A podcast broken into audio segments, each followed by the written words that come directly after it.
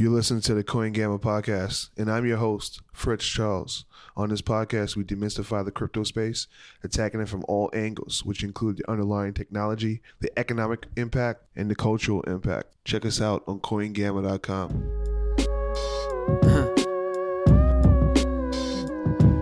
More money. yeah. More money, blow money, show money, party money, side money, money, new clothes money from that I wrote money. So Hello, everyone. much Welcome to the Coin Gamma podcast. Today, we have an illustrious guest coming all the way from Washington State, Tyler, the COO of Life ID. He's been at Life ID through the inception, ideation, and fundraising up to this current state of the initiative. He's worked at several other startups prior to joining Life ID and working in the blockchain space. And he has a real passion for the hyper change that currently exists in the blockchain ecosystem. Welcome, Tyler, and please, you know, fill fill us in on on any of your background that I might have missed.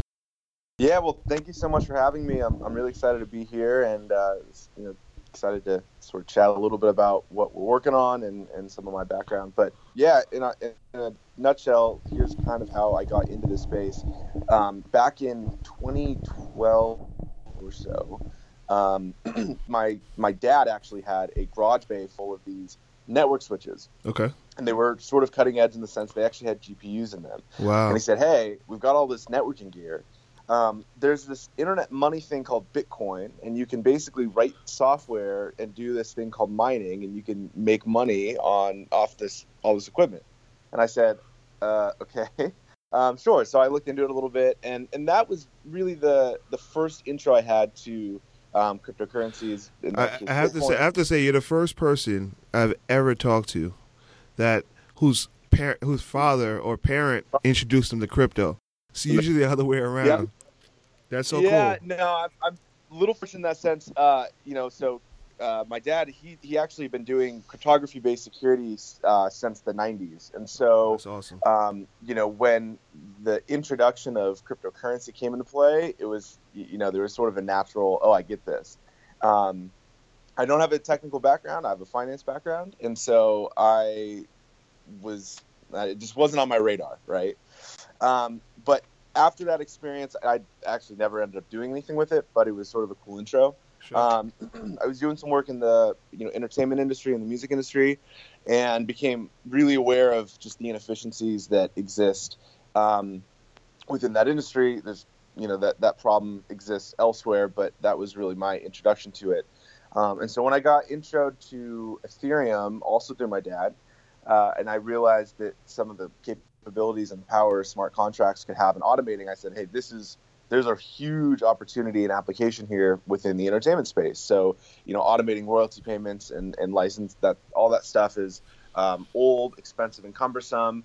This is the future. And so I spent a little bit of time working on um, kind of a just a beta with a friend. We, we went out and did that for a little bit. Okay. But I realized early on that this space is a, it's a challenging space to operate really successfully in in the in the sense that you need to be a expert in a lot of different disciplines. So right. uh, obviously computer science, but there's economics, there's there's game theory, um, there's psychology. There's all these different you know skill sets that are really important to have. Um, that I realize that I can do a little bit on, but I don't have the, that sort of wide breadth of, of skills. And so, um, you know, the the Life ID opportunity I had been you know part of since the inception, as I as you mentioned earlier. And so it was really great because we built up a team of really smart people who can, you know, fill those gaps where I definitely don't have those strengths. So Sure. I realized that identity uh, is the most important thing in the sense that it absolutely touches everyone and everything. And so the opportunity is incredibly wide in that capacity. So I'm really excited to be a part of it. I think it's going to make a big impact on the world. I think that there's a lot of uh, exciting change that's happening. You mentioned the the hyper change of the blockchain space, which is certainly true, and, and it keeps everybody on their toes, especially Right. me. So it's a good time, man. It's a lot of fun. Yeah, no, I love it. I love it. Awesome. Thanks for that background. So, I mean, you kind of hinted at it. There's something that you your, your life ID has to do with identification. Obviously, the ID portion of the name. Um, but kind of can you expand on it? What is it? How do people use it? What's the goal? Yep, yep, absolutely. So we are a protocol um, to facilitate this this term called self-sovereign identity, and so this is kind of a buzzword in the identification space right now. Um, really, all that means to me and you are, you know, users. At the end of the day, is user-owned and user-controlled identity. So instead of going to Facebook and creating a username and a password with them, and they're going to hold all your data, and then they can monetize it and sell it and do what they do. Uh, we Oh, flipped that so so so to Cambridge Analytica. yeah, so Cambridge Analytica, Equifax, all of these big case issues that people hear about where there's data exploitation and you know central point of failure from an attack standpoint we, we mitigate and minimize that by flipping the model on its head. So what we do is we actually allow users to own and control their data. So on kind of a little technical architecture overview there's this thing called a DID which is a decentralized identifier and you have a unique one of those for every online transaction. And all that really means for users is that it's great because it means no usernames or passwords. Uh, it means it's really easy to get into a building, for example, so you don't need a physical card key. You could just use, you know, wireless protocols with a with a iOS or an Android device. Okay. So what it means for users is they can reclaim all of that data and that ownership, uh, and they can also enhance the experience of just moving throughout the world because they can get rid of a lot of these things that are fairly cumbersome that they have to use on a day-to-day basis. So everybody hates passwords. That's sort of the case one situation um, or, or scenario that we like to talk about. So it's really exciting from that standpoint. Um, but the goal is we want to empower every person in the world to own and manage their identity, and that's a huge deal for a few different reasons. Number one, the model in you know sort of the developed world is is really antiquated, where we've got large organizations that hold gobs and gobs of data on repos somewhere, and they become central points for attack, which is really you know bad idea. Yeah, call, side- call that the honeycomb. Yeah, Yeah. yeah, And so the the other really exciting thing is that there's lots of people throughout the world who don't have access to identification, um, and so because of that, they can't get things like banks and um, you know refugees have this problem. Oh yeah, that's a huge that's a huge issue. Obviously, you know. Yeah. in- we're we're seeing that in, in Europe or in the Middle East with people from Syria. We're seeing that in the U.S. with people um, from you know El Salvador, you name it. Um, so no, no, that's awesome. If, if you could have a way where people could identify um, themselves across borders, um, particularly when they come from places that don't have as more much of an organized structure, uh, that Yeah. that could be a game changer for sure. Totally, totally. So anyway, in a nutshell, that's what we're doing. So it's a fun project. Everything's going to be open source. So it's an open source uh, protocol that is a tokenized protocol, uh, and it's and it's actually owned and managed by identity holders. So people that actually you know are staked on the network, if you want to think about it like that. Uh, they they have skin in the game and they can control what what happens and what gets done. So it's a very um, it's very much totally uh, you know polarized to a Facebook type model for identification. That's pretty cool. Now, I guess um, is the model for the people that want. So obviously, you have the people that have their identity. Cool. But the people that are actually checking their identity. So whether it's a website that allows you to buy something, a bank, uh, a physical location, whatever. Do are they? Do they have like some sort of like API that they're tapping into that kind of allows the person to kind of put up their phone or do something with with the, I don't know I don't know if it's Bluetooth or or um, something like that, and then they tap into your database to check if the person is who he or she says that they are. Absolutely. So you, you touched on a couple different things here, uh, which is really great. So two important. There's three. Um, there's two things. There's three. There's three sort of uh, people or organizations that are involved in that verification process. So the way that it's architected is uh, there are things called issuers. So those that issue what is referred to as a verified claim, and a verified claim can be thought of as a cryptographically secured checkmark about some aspect to who you are. So maybe let's just say you have a driver's license from the DMV. Um, boom, I have a, I, I'm allowed to drive, but I could show that to someone without needing to show my age. The really common example in the U.S. is a secured checkmark. You're over 21, so you could give that and say, "Hey, I'm old enough to buy alcohol, but you don't have to see that I'm, you know, X age, or I weigh this much, or I live at this address." And so it can Right. minimize data from that standpoint. But the other people that are involved, the parties involved, are um, aside from the issuers, there's the verifiers. So those are organizations who say, "Yep, yeah, this they attest to some type of information, say this is the case," and then there's those that actually hold it. So in in you know perfect world, five years down the road, the Washington State DMV could issue me a verified claim that says I'm over 21, and if I want to go buy alcohol from, you know, Wine Library online or whatever, I can just show that verified claim, and I don't have to actually disclose more information. So it can help reduce some of the uh, data transfer that we actually, you, you know, we would typically send because for the majority of business transactions, it's not actually relevant, right? If I'm trying to buy alcohol online, they don't necessarily need to know how much I weigh or what my eye color are. It's not right. relevant to the transaction.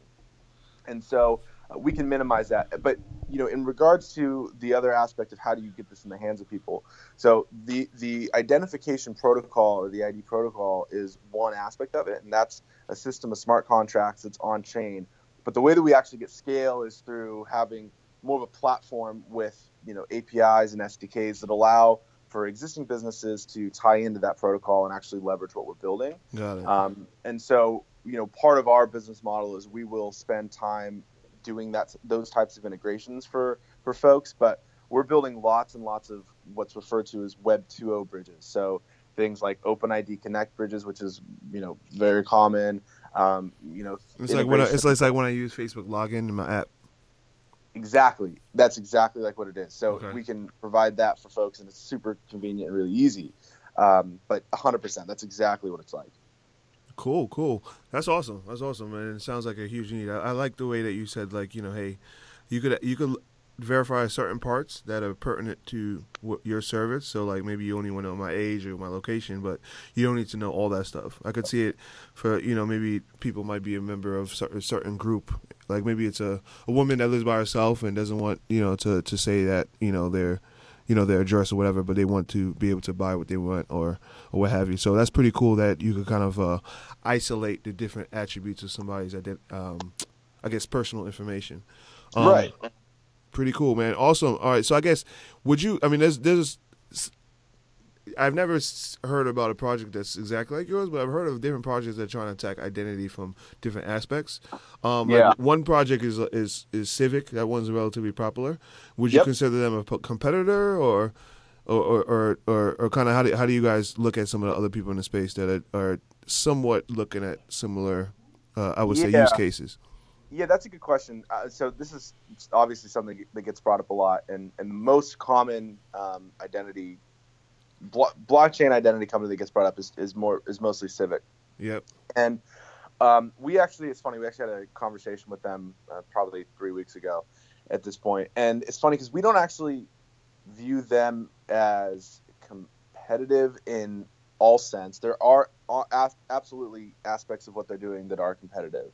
Um, one of the biggest differentiating factors between us and them is the self-sovereign piece. Okay. And so we, in that case, are more closely aligned to uPort or a company called Sovrin, um, who are also fairly prominent. So uPort is the uh, Ethereum-specific identity solution. It's a self-sovereign identity solution that is for the Ethereum network. Um, they're part of the EEA and all that other kind of good stuff. And then Sovrin is another one who is they're obviously a self-sovereign identity um, platform. The biggest difference between uPort and Sovrin that we typically allude to from a differentiation standpoint is that uPort is an Ethereum specific. We are um, platform agnostic, so we will have smart contracts on all smart contract capable chains. So obviously that's a prototype for Ethereum at this point.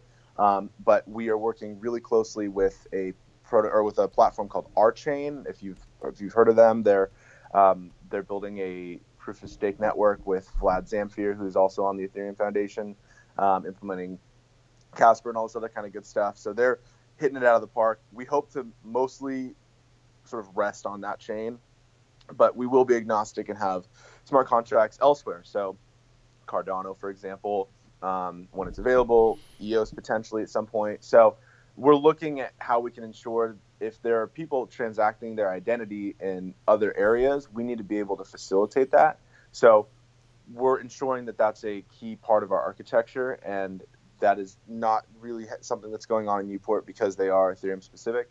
The other difference between us and a company like Sovrin is that they run the the node validators are ran by companies like IBM and T-Mobile, for example, and so they have what are referred to as stewards on the network that actually run these transactions, and we we think of that as sort of shades of gray from a centralized model, right. uh, in the sense that when you are picking the folks who are actually running these transactions, um, it's not a permissionless system. And so one of the beauties about what we're doing is that it's run on the it's run on an open network. And right now it's challenging from a cost perspective because it's prohibitive from doing it on Ethereum. But working with these, you know, Gen 3 protocol or these Gen 3 blockchains like RChain or um, others will allow us to actually do this on a permissionless public on permissionless public infrastructure because that is integral to the self-sovereign approach where it's not owned by anybody it's just out there in the world um, and and the participants of the network actually get to control what happens so those are those two projects are more closely aligned to what we're doing but there's some really important differentiating factors that we think will help us be successful in the marketplace um, and you know we're really leveraging those details as points of, of, differentiation that we can use to go out and, and be successful. So, um, but yeah, it's there are people trying to tackle this problem. I'm not going to say it's, it isn't a crowded space, uh, but I think what we're doing is novel and unique, and, and I think it'll help us be successful. So. No, no, I love it. I think you know we're we're we're in, we're in a very the early days of this space, so there's yeah. room, there's room for many many um, many folks to kind of attack things in, at a different angle. Um, yeah, and it seems like what you guys are doing is pretty unique, especially the the the the, the way that you can kind of work across protocols. Uh, I've never really heard about that, and so that's that's super interesting because like right now, you know, what you see in this market is just a bunch of protocols that are battling against each other. That's what that's what all the you know the different market caps are, right? These are just different protocols that right. people are betting on. Um, I guess going back to, but your your main token will be ERC20. Is that correct?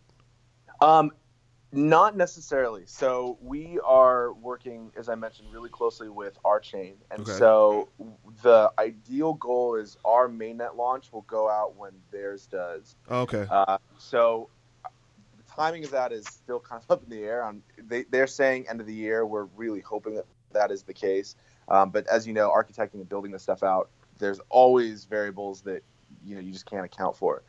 Um, and so, ideally, we will go on RChain, and so in that case, it actually won't be an ERC20 token.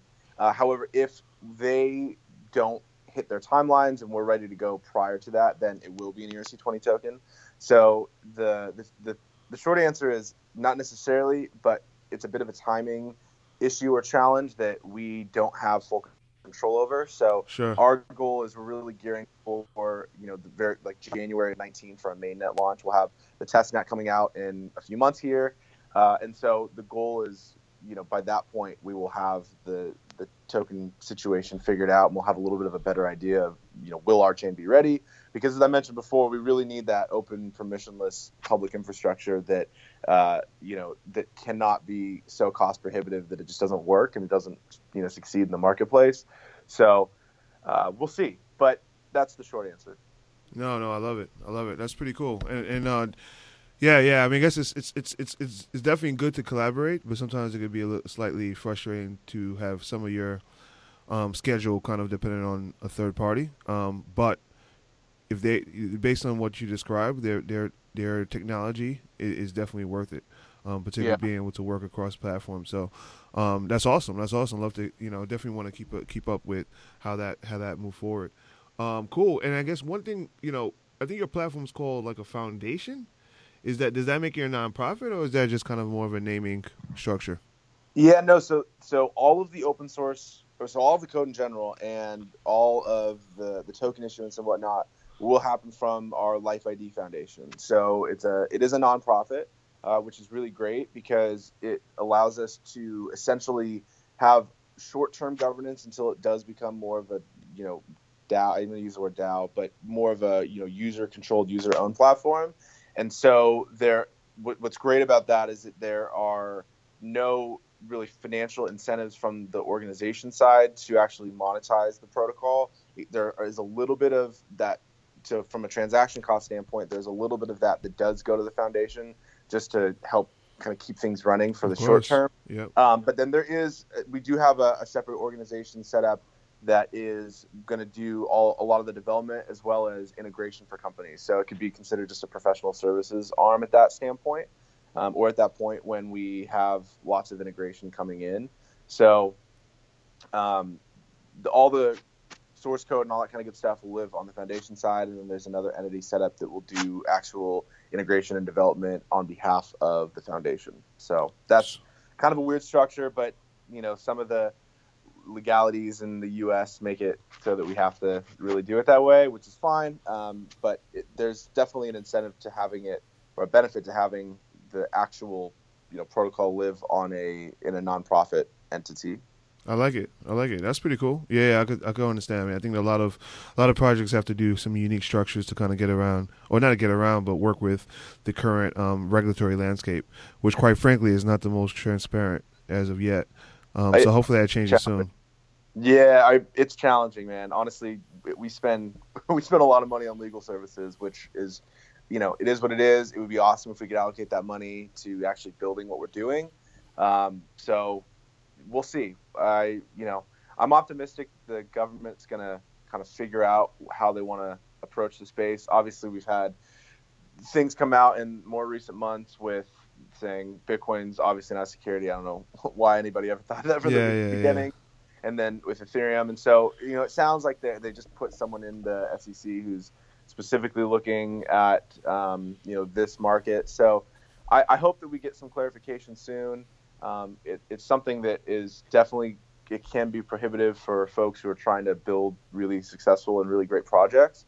So not you know having that as a overhanging, kind of overbearing kind of a concern, it's not good for anybody. So getting clarification would be very, very valuable, especially for, for folks like us who are trying to do this technology stuff. We want to, we need to know what we're working with from a legal landscape standpoint.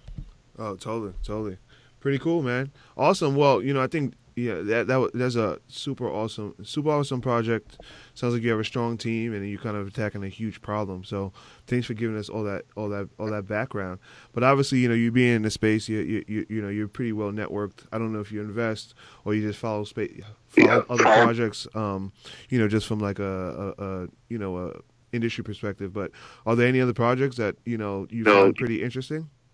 Yeah, I mean, honestly, I, I brought them up a little bit, but I think that the RChain project in particular is, is incredibly fascinating. And the reason is because it addresses all of the concerns that Ethereum currently can't. I know there's other people do, trying to do similar or the same type of thing, but it's ran by really, really brilliant people. I mean, the guy that he that sort of architected this whole thing, his name's Greg Meredith.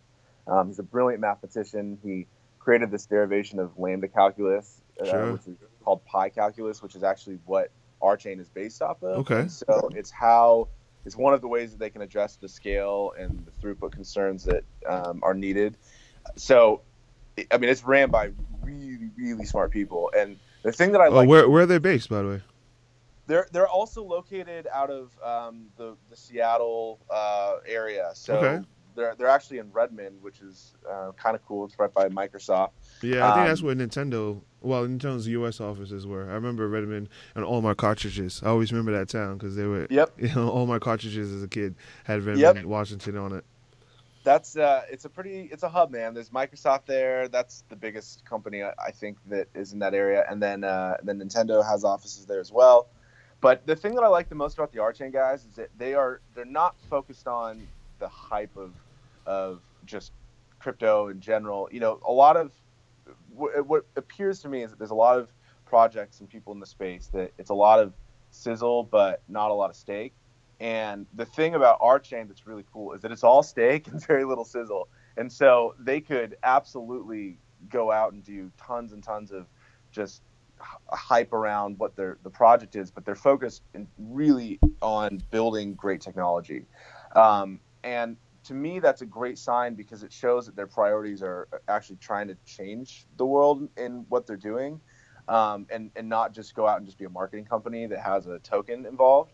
So it's very reassuring, and it makes working with them incredibly exciting and just a lot of fun because it's smart people trying to do great stuff. In addition to that, though, they have a really great structure. So they have two venture funds, one of which funded us. Oh, great! Uh, and so it's awesome that they're seeding a lot of these companies throughout the world, but in Seattle as well. So they're building this ecosystem. They're getting entrepreneurs funded without necessarily needing to go down the you know the token sale route. So it's just it's just a really well organized, well run project. They're set up as a co-op, uh, which is really cool. Um, but yeah, all around, just great people there, uh, really smart, and they're making good stuff happen. So I'm extremely excited about their potential. Obviously, we're working closely with them and really hinging some of our success on their ability to execute.